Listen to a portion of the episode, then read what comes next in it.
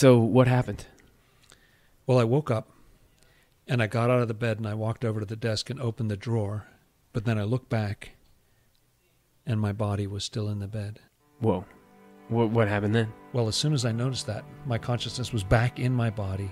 So I got up and tried it again. That is really intense. But it's not just you. There have been surveys where anywhere from 37 to 60% of the group reported having paranormal or exceptional experiences of various kinds. And tonight, we're going to be looking into someone that had thousands of spiritual experiences. If it's the person I'm thinking of, not only did he have them, but he also meticulously recorded them. Yeah, and from that, can we categorize but also get a sense of the underlying mechanism? Are Swedenborg's reports of the interaction between the spiritual and physical senses a key to why spiritual experiences do or don't happen?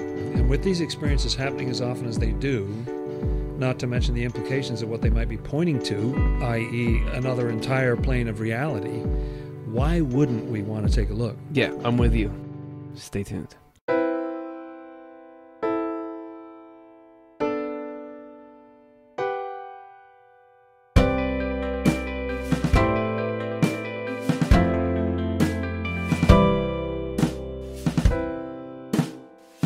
Everybody, welcome back to another episode of Swedenborg and Life. My name is Curtis Childs and I'm here with Swedenborg scholar Dr. Jonathan Rose. How's it going? Hey, Curtis, how you doing? Thanks for coming. And today we're talking about the different types of spiritual experiences. Mm-hmm. But to even have that conversation, that brings up an initial conundrum, which is why do we divide experiences into these two types, mm. spiritual and regular? Because what di- distinguishes between the two, but also they're so they're, they don't deserve to be in the same size buttons on the screen because they're so different in character. I mean, you can have spiritual experiences you can go a whole lifetime without having anything that you would Yeah. call a spiritual That's right. experience and they're also so sporadic people can have them but then they can't repeat them they, they don't know how to get back to them have you ever have you ever had a spiritual experience I, I've had a few few experiences. You did? Um, uh, there's sort of two kind of big ones. Like I saw a great light one time, and another You time saw I had light? I, I, a light. I don't Yeah. know. You know, Okay, it was a great light, and uh, and I also had an out of body experience uh, one time when I was younger. And then I've had um, some visions. I've had some lucid dreams. You know, seeing people who passed on. A lot of garden variety inspiration. But uh, if you put it all together, it would be like a slow day before breakfast for Swedenborg. But uh, but I have been blessed to have a few of those experiences. Yeah. How, how about you?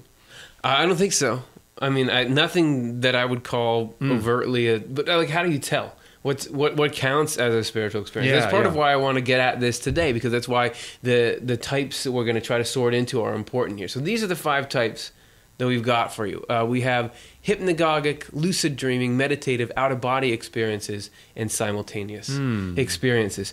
Those are the modern terms, anyway, that I've been finding people are using to describe these sorts of experiences. Except for this one, simultaneous. Uh, we, I just made that up because, because there's a kind of experience that I don't see a common term for. But these were all based on Swedenborg's categories of, of spiritual experiences. Yeah, that's right. He talks particularly about five different types of visions as he was becoming aware of these things. He talks about visions just while waking up, but clearly perceived, visions in dreams, visions awake but with eyes closed, visions in which the spiritual senses are withdrawn from the physical senses, and visions in which the spiritual senses and physical senses appear to be one.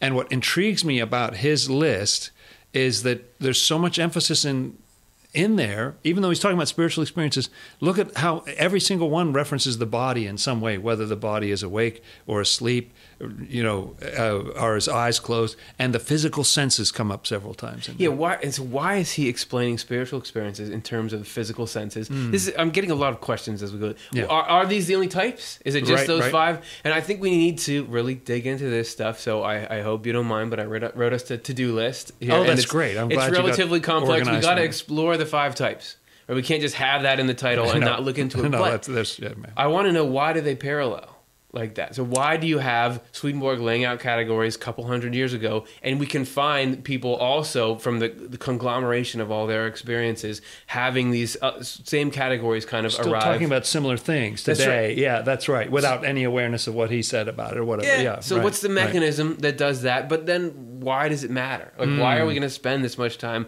talking about spiritual experiences? Always a good question. Yeah. do they accomplish something? What's the what's the emotional reason for them? Uh, You know what I mean? Like, what, Hmm. Yeah, yeah. Why? Right. Why? Right. Why? Uh, so uh, to get there, as is the custom on our show, we're going to get through some Swedenborg weirdness. We're going to Okay. navigate uh, a morphing tooth, oh, really? some heavenly organ interaction, Hmm. and it, and if that's not enough for you, a talking hammer. So are you ready? Let's do it. All right, and we're going to begin in part one.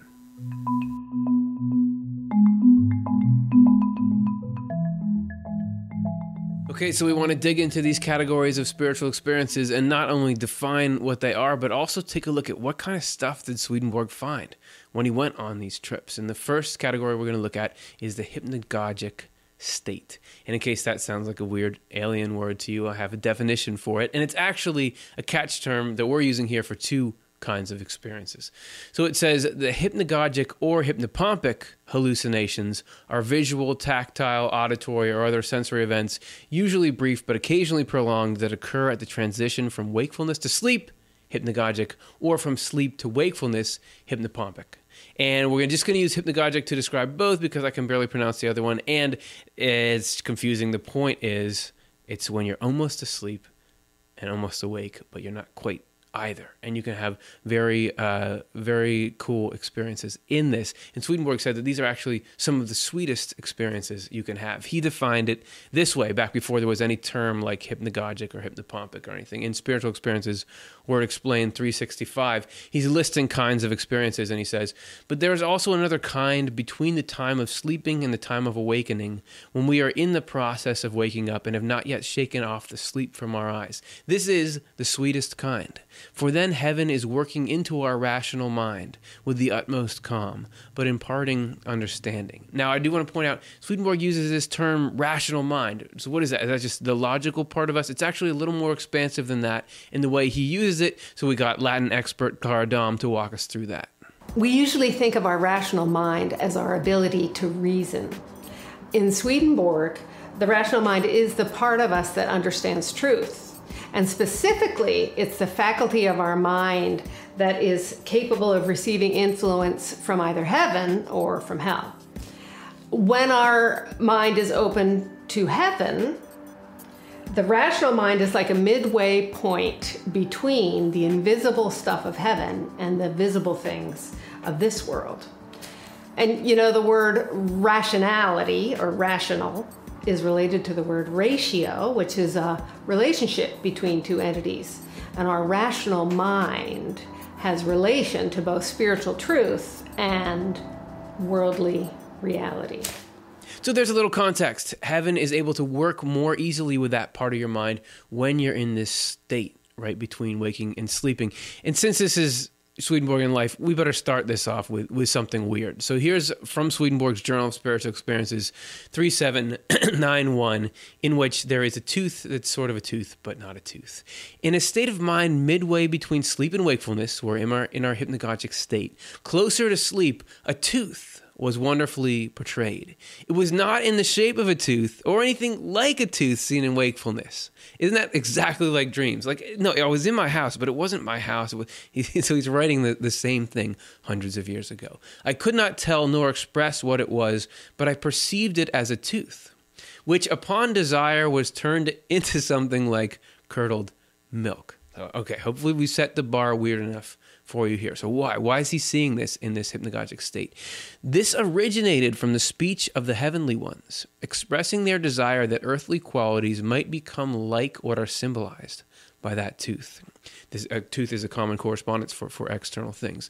This showed what kind of a mental image exists in that state of mind, the meaning of which is well known to inward spirits, even though it had not the shape or appearance of a tooth, but was only perceived as a tooth so that it would be known that earthly qualities are symbolized. There was also portrayed something wide and flat in place of a tooth. So we're not going to take forever to parse the meaning of that, but the point is that he was being shown this when he was between waking and sleeping, and communicating to him knowledge. You know, it was teaching him sort of a, a, lesson about what heaven wishes our externals could be like. And they were using this tooth because, like, well, this is something you'll understand a tooth. We're going to make it totally different because we have a, a, special meaning for it, but you know teeth, right? So there's there's interplay between the, you know, the, the outer sort of fact part of our mind, the, the sensory part, and then this inner part that's coming in and talking to it in strange ways. And it seems like these experiences that he gets in this hypnagogic state often have something further they're teaching him. If a tooth isn't weird enough for you, how about we gross you out a little bit? This is not that gross. It's a little bit. But so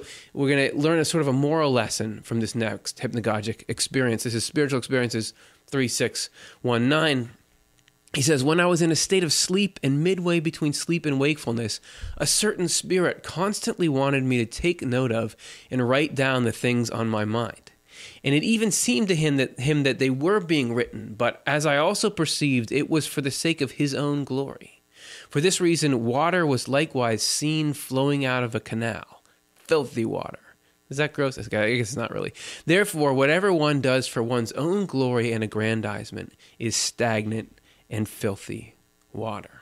So there you have this imagery. First of all, there's a spirit who's talking to Swedenborg and saying, "Hey, everything you're thinking is so cool. You got to write it down, man." But secretly, somehow that spirit thinks that will improve his rep, not Swedenborg's, but the spirit's reputation. And Swedenborg sees this this higher hypnagogic state is telling him, "Look, when you're just looking for your own glory, it's like this filthy water. And it's pertinent to Swedenborg because he had this problem earlier in life with wanting to be really well loved and really well respected. He wanted to be all prestigious. So he's like learning here hey, man, don't be a puddle of filthy, stinky water, right? And the point is, with both of these experiences, there are characters in them, but there's also teaching. There are also things being imparted. So he's learning, and this is that heaven interacting with the mind in that state. So, why why does the hypnagogic state work like this? Why is there this better communication with the other side when you're almost asleep but not quite? And Swedenborg lays this out in Divine Love and Wisdom 257. He says that the mind can, our mind can be raised into the light of heaven you can see that there's light, even though it's coming through heaven. And we, so we're close to where the angels are, but not exactly. But in that state, we can sense on our earthly level what angels sense spiritually. So we're both seeing this flower, but we're perceiving it in an earthly way. They're perceiving it in a heavenly way. So there's communication, but it's different. However, we can't go up actually into the angelic light itself. There's a barrier there. But from there, Swedenborg says when we're approaching this light of angels in our mind, we can think and even talk, but they flow into our concepts. Meaning, sweet. This is why people have angels speaking to them in, in English or, or whatever language you know. It's not that the angels speak that language, but they flow into your knowledge of language because your mind isn't quite on their level, so they can communicate directly. But it's going into the things we know. That's why that tooth was popping up in Swedenborg's mind and there's but there's a key point here that he makes about it uh, from divine love and wisdom uh, 257 still if our spiritual level has been opened we come into consciousness of that wisdom when we die. And we can also come into consciousness of it through the quiescence of our physical senses. And then through an inflow from above into the spiritual elements of our mind. So we can't cross that line except if our physical senses get uh, moderated a bit or become quiescent. So if the senses are what's blocking, you know, you have this spiritual inflow trying to come in from above, but there's so much input from the world around us, we don't notice it. But when the senses get quiet, as they do when we're almost asleep, this inflow is better able to come in and we get this kind of connection. So he's saying we can kind of traverse that line or transfer traverse it traverse it if we have the the the quietness in our senses that allows for it. So, when you're almost asleep, that stuff is naturally shutting down. And as such, we have the opportunity for experience. So there's the hypnagogic. However, it's not the, not like your senses then wake all the way up when you actually get to sleep. So in there, in the sleep state, you're able to have what we call lucid dreaming. Now, this is a state which is been named lucid dreaming, you know, recently, but Swedenborg describes something which seems to be exactly that, missing just this terminology in his Journal of Spiritual Experiences 4250. Uh, oh, right. First, we got to define lucid dreaming. I'm getting a little ahead of myself. In case you didn't know, it's not like I really knew it that much before, but a lucid dream is a dream state in which one is conscious enough to recognize that one is in the dream state and which stays in one's memory. So you know you're dreaming and you really remember. You know how dreams slip out of the memory so fast, but you know you're dreaming, you can choose what you want to do, and you remember that you did it. That's a lucid dream. Swedenborg puts it this way in, as I was hyping up before, Spiritual Experiences 4 to 50. In my sleep at night, when it was completely night and nothing was visible, then I was conducted into a state of inward wakefulness. Inward wakefulness, which was such that I knew absolutely nothing else but that I was awake. I thought as if awake, I saw as if awake, I was convinced that I was, so that I believed I was entirely awake. But it was an inward wakefulness, one of the spirit in me, not of the body, as I then enjoyed the full use of all the senses with the same acumen and perspicuity. It seemed to me that there was someone sitting near me who appeared just like a person on earth, so dressed having a human face and similar speech. He told me his name, but I was prompted to tell him that even though he so appears, yet he is a spirit. So Swedenborg's telling this dream guy, I know what you are. You're not just a dream figment of my imagination. You're a spirit. This it was granted me to show him, for when he touched me with his hand and arm, they went right through mine. But afterwards it also happened differently, and they did not pass through mine, and my sense of touch was entirely as when I am awake. Finally, I came out of this wakeful state of the spirit into one of bodily wakefulness, and I was surprised to find it was a dark night. And I spoke with those I had been in, been with in that in state of inward wakefulness. So, two things I think make this exceptional. One is that he's there, he's seeing this guy in his dream, and he's able to say, No, I know you're not just a dream, you're a spirit. So, there's some extra, because there's some extra communication with the spirit world. Not only that, he could talk to the guy afterwards and say, I saw you in my dream. So, this is a not just a fuzzy communication between the, the dream brain and the spiritual world, but this is directly you're seeing stuff, you're learning about the spiritual world, then you can go talk to the spiritual world about it afterwards. So that's sort of the the difference here that Swedenborg describes in this in this pretty, you know, pretty intense dream that he had. Whoa, that is some dream. Yeah, right? And I want to know why does Swedenborg have these super dreams? But also, I, I have dreams. So does that mean when I'm having mm. a dream, I'm having a spiritual experience? Well, maybe the best way to get into this is if you could go to sleep right now. Right here? Um, yeah. yeah. Could, could you tell me that cool thing about Latin you were telling me yesterday? oh, okay. That, that'll work. Yeah, watch this. So in Latin verbs, they have different morphology, and there are four different moods mm-hmm. of the mm-hmm. verbs. There's a mood of reality, which is the indicative. There's a mood of unreality, which is the subjunctive. Greek even has another one called the optative that stuff used to work on my kids too. So, what Curtis is going through now is that his consciousness is no longer picking up the signals. His physical body may be getting signals, but his consciousness is not paying attention to them anymore. Instead, he's in the dream world and he's experiencing the imagery and the drama, the narrative that's going on in his dream. And Swedenborg says that that material all comes in one way or another from the spiritual world. Now, we get into the details in much greater depth in a show that we did before called Where Dreams Come From. But Swedenborg does say that his situation was a little different from other people's. Ever since he had his preternatural sleep and his spiritual awakening, uh, his relationship between the body and the spirit was a little different. Listen to this, what he says in Spiritual Experiences. Things were shown to me by means of a dream into which I was let, for then bodily qualities are put to sleep as if they were dead, even more so in my case, because the spirit in me acts more separately from the body than in another. Well, that's astonishing. Mm. But wait, so are all spiritual experiences then sleep related? Oh, no, there are other kinds as well. Really? Well, we're going to look at those in part two.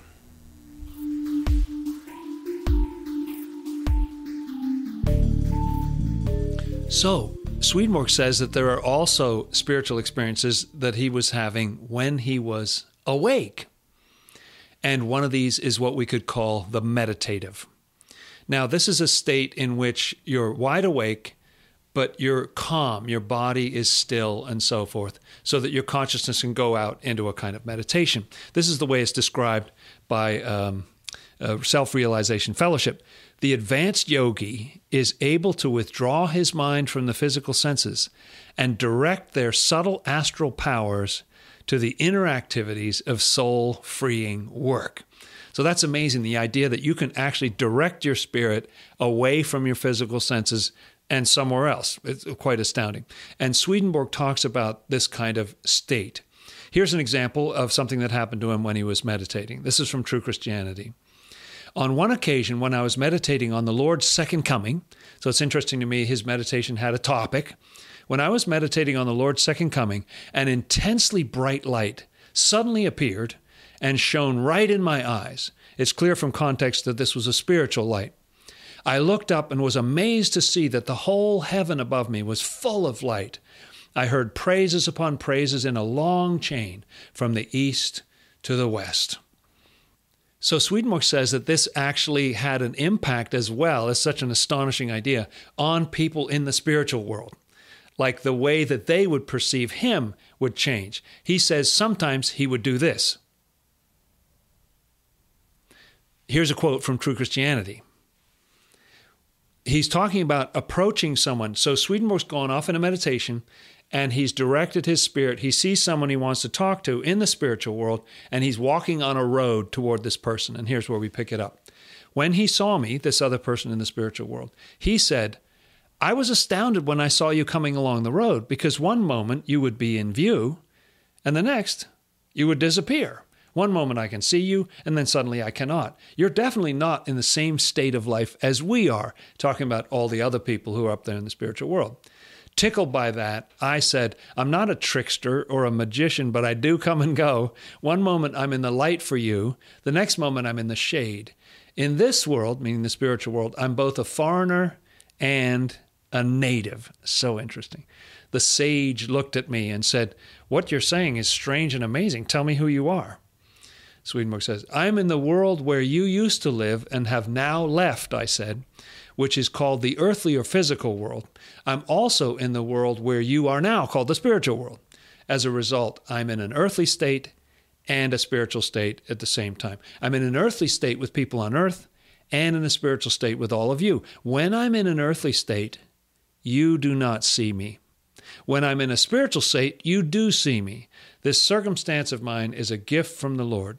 As an enlightened man, you know that people in the earthly world do not see people in the spiritual world or the reverse. Therefore, when I put my spirit in my body, you do not see me. But when I take it out of my body, you do see me. This happens because of the difference between what is spiritual and what is earthly. So, this is just like that yogi quote that Swedenborg was able to put his spirit in his body, put his spirit out of the body.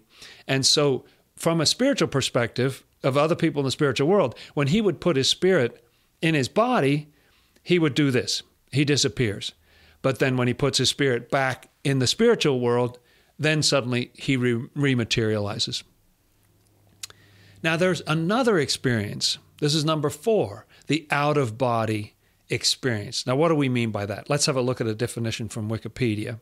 An out of body experience, OBE, or sometimes OOBE, is an experience that typically involves a feeling of floating outside one's body, or in some cases, the feeling of perceiving one's physical body as if from a place outside one's body, autoscopy.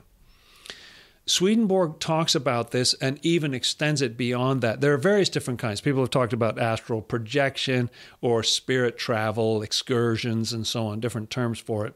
But this is a state, unlike the meditation, this is where you're no longer conscious of your physical body at all. You're awake, you're completely awake, it's in the middle of the day, and yet you have traveled entirely away from your physical senses, and now you're entirely engrossed in some spiritual experience and moving around in it.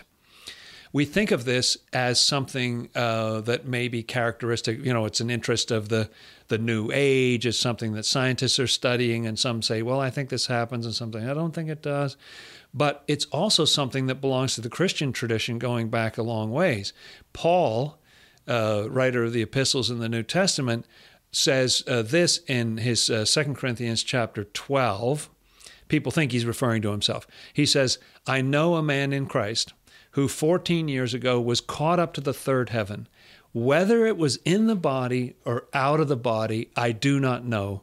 God knows. And then he goes on to say that he experienced things that can't even be put into words.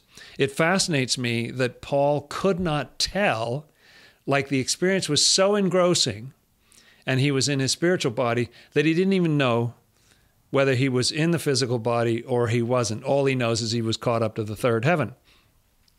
Swedenborg says actually that the prophets of the Hebrew scriptures, the Old Testament, were having these kind of experiences. Like you read about things you know daniel sees a ram and a goat or ezekiel sees a whole new temple and so on. Uh, these were experiences swedenborg says that they had out of body their physical senses had shut down and they were just gone into another realm they're completely engrossed so all their conscious input is coming from their spiritual senses and swedenborg even says that he himself uh, that his experiences were like that that he compares his experiences to what the prophets experienced. Here's True Christianity 157. Since our spirit means our mind, therefore being in the spirit, as the word sometimes says, refers to the state of our mind when it is separated from our body. In this state, the prophets saw the sort of things that exist in the spiritual world. Therefore, this state is called a vision of God. At those times, the prophet's state was like the state of spirits and angels in the spiritual world, even though they were still living in the physical world. In this state, our spirit can move from place to place while our body stays where it is, as is also true of our mind's eye. This is the state I myself have been in now for 26 years with the difference that I am in my spirit and my body at the same time, and only sometimes out of my body. Well, and that is a great segue into simultaneous experiences. Oh, simultaneous. Now, you mentioned that before. What exactly do you mean by that? I'm talking about you're observing the physical and the spiritual world at the same time, like in an in an overlapping way. Oh, okay. Well, but it's like it's like how we do graphics here. If hmm. you and I, we're real here. Microphones, the table are real. But if we want to do something like bring in elephants, we do that in the digital realm.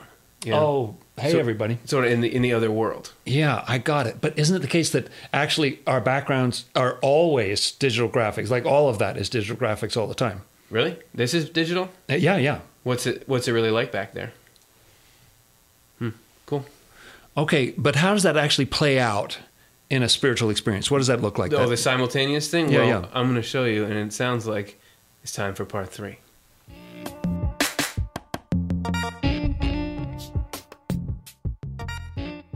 All right, so as we just alluded to, we're now going to be talking about simultaneous experiences, which in some ways are the most fascinating experiences that Swedenborg and others report. And another important point here is that this is the very first butter related item in this episode, which is pretty far into the episode before we did that. You'll see exactly what I'm talking about here. Swedenborg reports a simultaneous experience in his Journal of Spiritual Experiences 3894. He's talking about auras, and it's a weird beginning, so hang with me. Just as when the dung of horses was seen, I observed that certain spirits could not stand the aura arising from it, namely of reasonings in the case of evil ones, and perhaps of scientific confirmations with the good. What he means is he he had an experience where there was some horse poop and because of the smell of it that corresponded to a particular kind of mental state that drove the spirits around him crazy so he's given a throwback to that just like when that happened and here's our new experience. So it is in other instances, as when I was eating buttered bread, then certain spirits or societies of spirits were displeased, even to the point of threatening to harm my tongue, saying they could not stand it for the reason that butter symbolizes what is heavenly, thus the aura of the good, which the evil could not bear. Stop eating that butter, I'm gonna, kick you in the tongue. Therefore, I had to abstain from butter for a long time. This really changed his diet. Likewise, that one kind of tea was more pleasing than another just because they drew it from it an aura that had less of a spiritual quality. So you have a serious interaction here that the spirits are not even only aware of what Swedenborg's doing in the physical world, but their their consciousnesses are so linked that when he tastes something, it displays itself in the spiritual world in such a way that, that they're like, we got to take action. You you can't eat that. You can't drink that. We want this like less spiritual tea. Go have that. So there's like a clear crossover of multiple senses, hearing and taste at least, if they couldn't even see what was going on. And that's some of the hectic nature of when you get these two worlds colliding like that. There was also a short clip that we animated that was a, story that Swedenborg told uh, about some students who were in the spiritual world observing what he was writing. And you'll see here in this very first line a crossover like that. All of a sudden, the students saw a bug scurry across my paper, and they asked in amazement, What such a. so that is students looking at a bug in the physical world on Swedenborg's paper, but they're in the spiritual world and they're asking what it means, and this launches them into this whole sequence of explanations. And it says, uh, you know, what, what the hidden infinity inside of each of us. Check out the short clip for more about that. But it just shows this is a clear experience where the spiritual world can comment on the physical world. Also, and I was shocked to learn this just when Jonathan and I were talking before making this episode. There is a passage where Swedenborg talks about hearing a hammer talk. That he says he's hearing the the hooves of horses and the chariot or the carriages that they're behind. The sound that they produce at the same time was affecting an inflow from the spiritual world, so that whenever they made a sound, he heard spiritual words along with it. So, for instance, it would be like I like Swedenborg and life. Weird right? I, I, don't know. He didn't say what the hammer was saying or what kind of stuff it was talking about, but that there was a trigger in the physical world, or seemed to be a trigger in the physical world, that was allowing this spiritual stuff to be heard. So if you've ever had your chair start to talk to you, maybe you're having a simultaneous experience. There's also positive experiences. These have been kind of neutral and weird, but there's also some very heavenly stuff that goes on that has to do with health. And Swedenborg describes it in Spiritual Experiences 370 Bodily peace is, of course, the health of the body and all its members. But besides health, there is also a delicious and perceptible peace of the whole body, which was made known to me by an actual and perceptible operation of spirits into the inner organs of the body, in harmony with the original shaping of the internal organs. From this, there is bodily peace. And presumably, this is something that we all are experiencing to smaller extents, but you have Heaven corresponds to the human form. So, heaven, from the form of heaven, we get our form in a way. And so, when we're just lined up, we're in health, which is a reflection of the heavenly manifestation of it, there's actually a communication between certain spirits or angels and parts of the body. And that that's part of the essence of the sense of well being that comes it. So there's a clear, there's a spiritual reality, and Swedenborg is feel, feeling it play out in the stuff inside of his belly. Right? Uh, how can you get much more intimate than that? That's our categories, but I wanted to give you guys, since you've been so patient watching this entire show, how about a few bonus experiences here? These are things that don't neatly fit into any of those categories, but he describes them. And the one I want to start with is perhaps what I feel like is the most bizarre of all. It doesn't the subject material is not that weird, but when you think about the implications, it seems quite strange. So I'll let him tell his own story. This is from Heaven and Hell 441. As for the second kind of experience, being led by the Spirit into another place, I have been shown by first hand experience what happens and how it happens, but only two or three times. I should like to cite just one experience. While I was walking through city streets and through the countryside, absorbed in conversation with spirits, it seemed exactly as though I were just as awake and observant as ever walking without straying, though all the while I was in visions.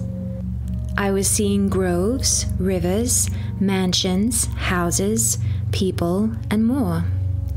After I had been walking for some hours, though, I suddenly found myself back in consciousness of my physical sight and realized that I was somewhere else.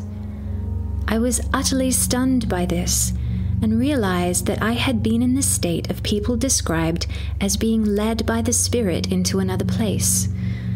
For as long as it lasted, I was not thinking about my route, even though it might have been many miles, or about the time, though it might have been many hours or even days. I was not conscious of any fatigue either. This is how we can be led by ways we know nothing of, all the way to some predetermined place without straying. So his body was walking across the city while he was somewhere else. So somehow it was like some whether there's like some other spiritual influences that are guiding it or angels or something, but he's able to navigate things. And what would have happened if you had talked to him right then? Would he have said someone else talking to you?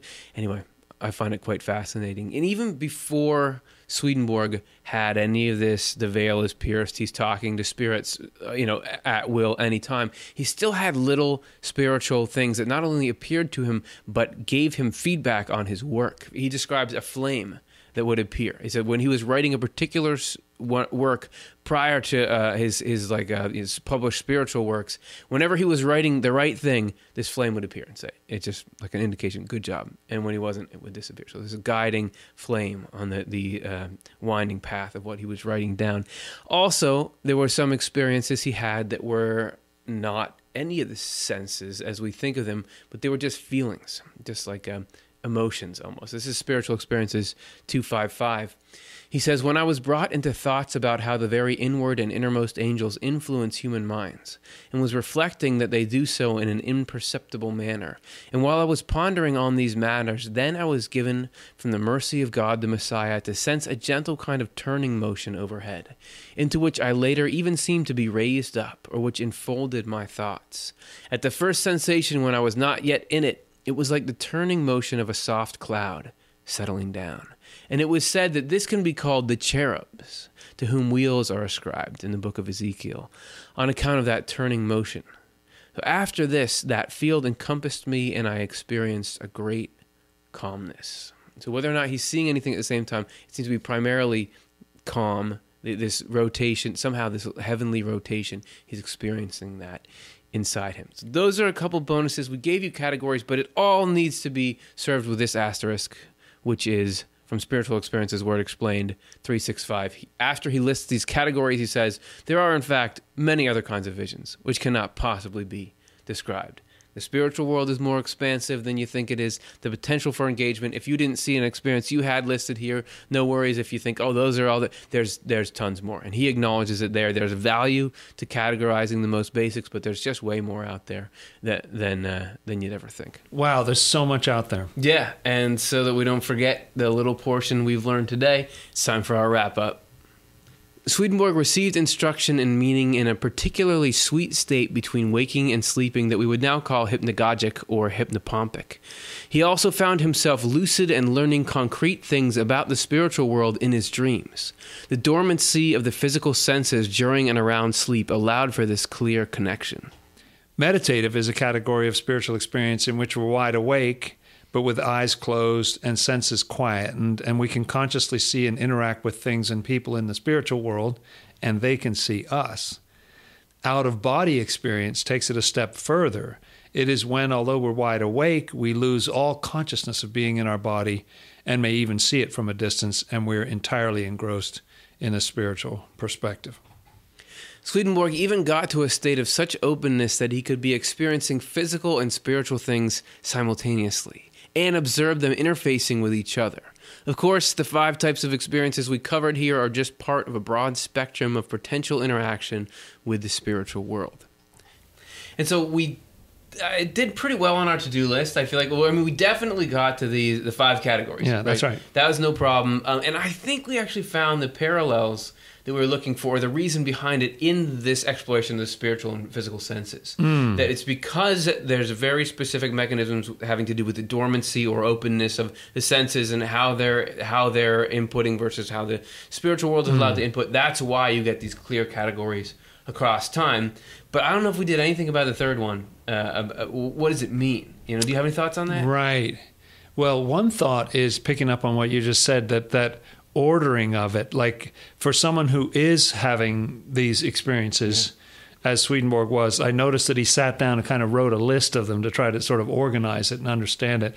And if other people are having spiritual experiences, maybe this is helpful. Like rather than think, "Well, I'm going out of my mind," to think, "Oh, okay, this is showing me something about the relationship of the spirit and the body." Right, right, right, right. Yeah, and I, to me, the thing that I that always is inspiring to me about Swedenborg's experiences is not even the what happened in them, but what they're teaching him mm. about the greater reality. You remember in early in those um, hypnagogic experiences where there's all this weird stuff happening, this weird tooth or whatever, but it's it's telling you about uh, a deeper love that underlies everything. Like, wait, don't don't try to think you're better than people. Try to make what's exterior, um, be, be more like what's higher and good. It seems to me like the, the world that's being described, even through all this strangeness, is one that's practical and loving and, and, inclusive. And so to me, that's a big part of the importance of it.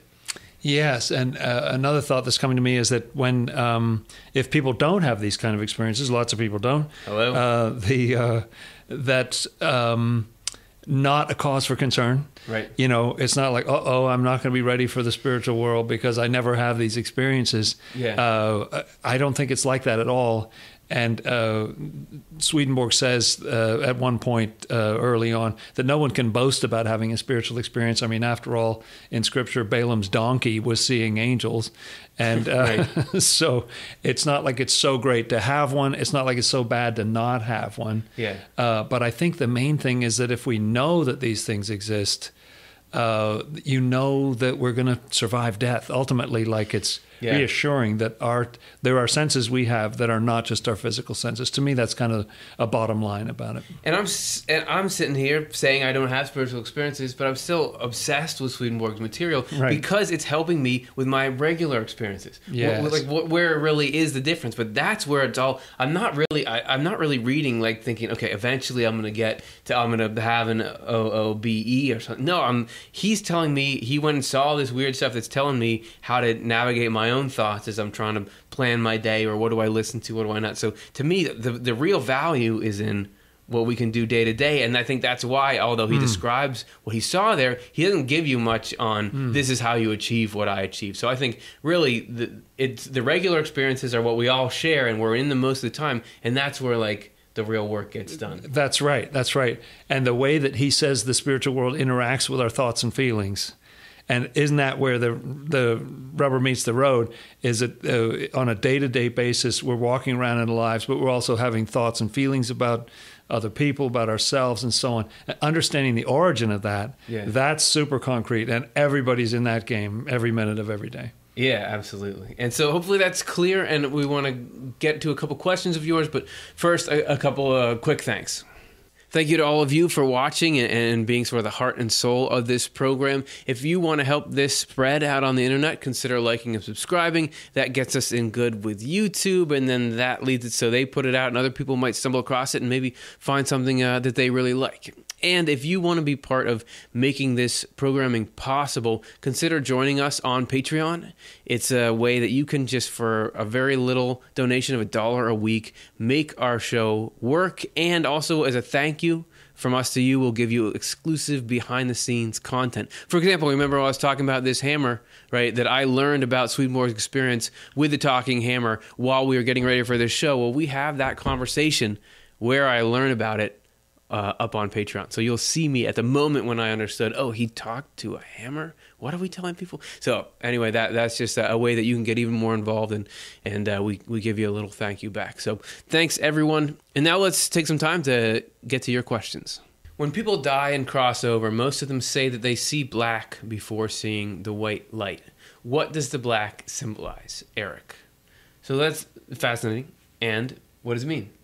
Yeah, I think. Uh, I mean, the first thought that comes to mind is sort of like uh, it's the end of one life and the beginning of the next. You know, there Yeah. certainly is a transition there. It's seamless the way Swedenborg describes it, uh, but still, there's sort of like like at the end of the movie when it goes to black kind of thing. It's like Yeah. okay, that movie's over. Now we start the next uh, next one kind of thing, and Yeah. sets the stage for that white light. Um, and there's these repeating patterns throughout life because I, I think about regeneration, the, the spiritual rebirth, and we were just talking in our colors episode about how the black preceding the first light is this sort of state of humility. Exactly, That- and so there we, we're living that out on a, a grander scale. That we've just barely entered this new phase of life. We're Mm. just starting out there. So there's this continual progression. That's right. And from, from g- going from nothing to something. Yeah. In effect, even though you've had this whole life in this world, uh, that is a very humble. I've thought death must be a humbling experience. You know what I mean? Like, like, um, and so that black would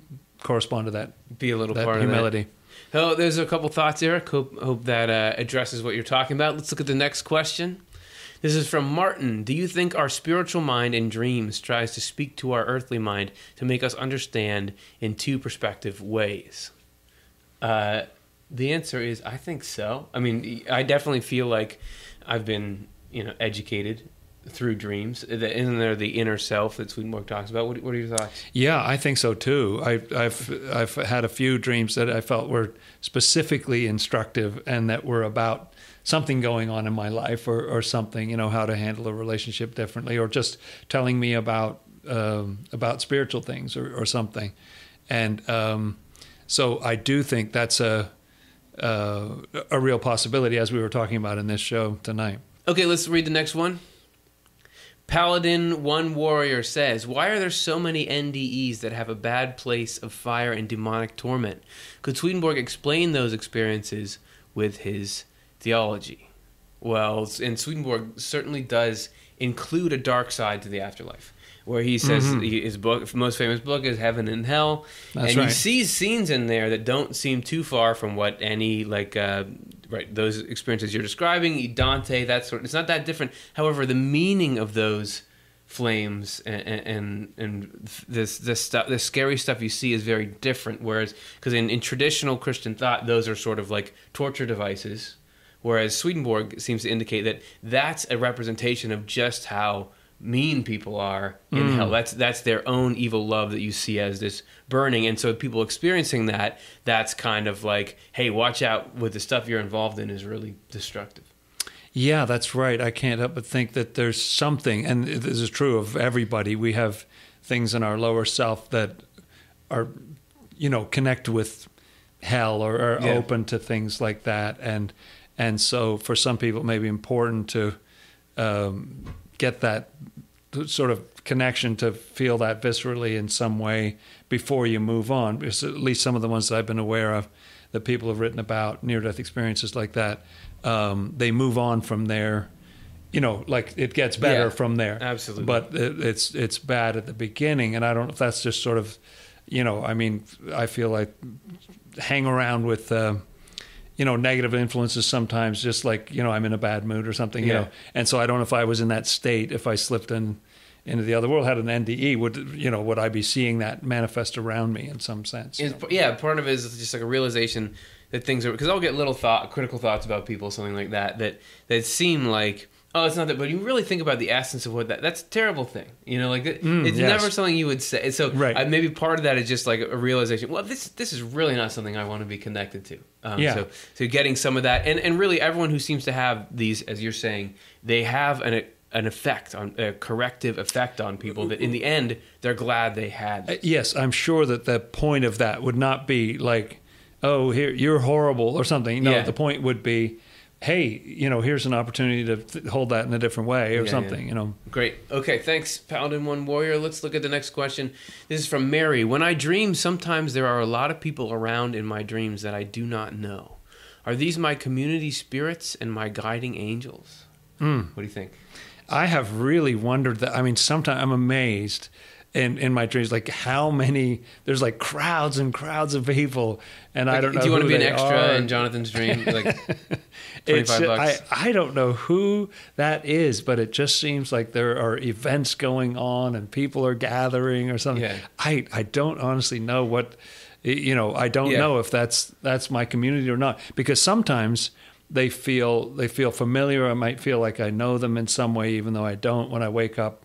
Uh, but sometimes it feels like I'm like I get dreams where I'm traveling a lot Yeah. and I'm in some other place, you know. And so I don't know. Swedenborg talks about the fact that while we're alive in this world, and shortly after we die, we are taken through different communities to see what we respond to.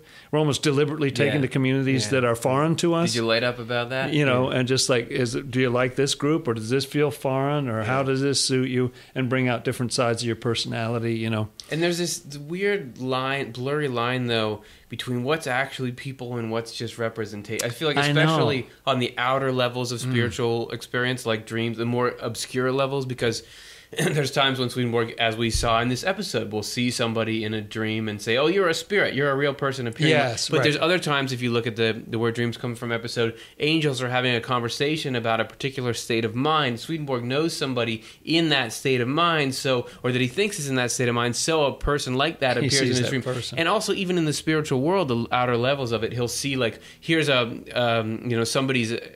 Uh, somebody's thoughts and affections represented by people, or people will look like children. With Yeah. So, what are really people? What are just your own? I think it's only when you get really up to the higher levels that you everything you see as a person really is a person. So it could be the answer is like it could be any combination. Yeah, it could be a whole host of thoughts and feelings Yeah, that, yeah. You, that you're having or, or whatever. Yeah. Yeah. So anyway, uh, hopefully we've uh, offered you nothing concrete there, Mary. Let's do one more question here. This is Martin. I wanted to know if we can gain and develop the skills to do what Swedenborg did. Um, yeah. That is a you- very interesting question. As Curtis mentioned earlier in the show here, the um, uh, Swedenborg doesn't give like an instruction manual. Like the closest Yeah. thing to a manual in there is he says like repent, be a good person, love N- your nothing neighbor. supernatural. You know, he doesn't Yeah. say breathe in your left nostril and out your right nostril, or Yeah. you know, be careful on Saturdays Right. not to think of a white bear or something. You know, he he, he doesn't. Man, did uh, I have trouble with that growing up? did you? Yeah, I know what you mean. Me too. Uh, okay, we're rolling. um, it's a very important question, and I, th- on the one hand, I think what Swedenborg is saying is that uh, he needed a special protection to go through what he went through. You know, Yeah. there's some danger involved. That point that we made earlier that uh, the spirits become aware of you. Hey. you know, that can sort of go both ways. You know, I'm sorry to cut you off, but listen, in not one, not two, but three episodes from now, we're doing a show called "Is It Safe to Talk to Spirits?" There you go. Not to just put it off, but we're going to go into the details Yeah. of that there, um, and perhaps we will learn some things ourselves between now and then about it. And so, on the one hand, it seems like there are some things that are, are special. Swedenborg doesn't say that what he went through was absolutely unique, but a, but it, it was uh, unusual, obviously, at Yes. that time. But on the other hand, it seems to me the whole point of what he's talking about is that this uh, world is supposed to become more like heaven. There's supposed to be more interaction Yep. with heaven and all that kind of stuff. Who knows what all different forms that might take? Uh, Yeah. I've thought sometimes it might be kind of exhausting to to be Swedenborg because you're around spirits are making him vomit or you know he's going through butter. intense. Yeah, that butter thing that would be a hardship for me. And um, so uh, you know, uh, I think it so much depends on what is useful, Yeah. what helps other people, and that kind of thing. That Yeah. I think there's some place. A heaven on earth, you know, is going to be people. There's some sort of uh, interaction between heaven and the people in this world, and Yeah. so uh, That's but- the ideal state we're trying to get to. That's right. that's how it was in the beginning. There was open communication. Hopefully, in the, the new era, the new church, it'll it'll be that way. It'll be that way. And the main thing is that we need to get the stuff out of the way. You know, our main job is not necessarily to develop those skills that that will sort of unfold. We'll be taught that, I think, but Yeah. but to get the junk out of the way that stands in the way. Right, right, right. Cool. All right. Hopefully that uh, got some junk out of the way for all of you. Uh, if not, sorry about you having to watch all of that. Uh, thanks so much, Jonathan Rose. Uh, next week we're going to come back and we're going to be talking about the battle between heaven and hell. The- How how that struggle is playing out in us, and and why the spiritual world is, is somewhere where you got to be careful when you're going into it. So we'll be talking about that then there too. Everyone, we'll see you next week. Swedenborg and Life is Amy Aquarola, Morgan Beard, Curtis Childs, Karen Childs, Matthew Childs, Alexa Cole, John Connolly, Cara Dom, Chris Dunn, Stuart Farmer, Ben Keys, Reed McCardle, Chelsea Odhner, Jonathan Rose, Shiloh Silverman, and Shada Sullivan.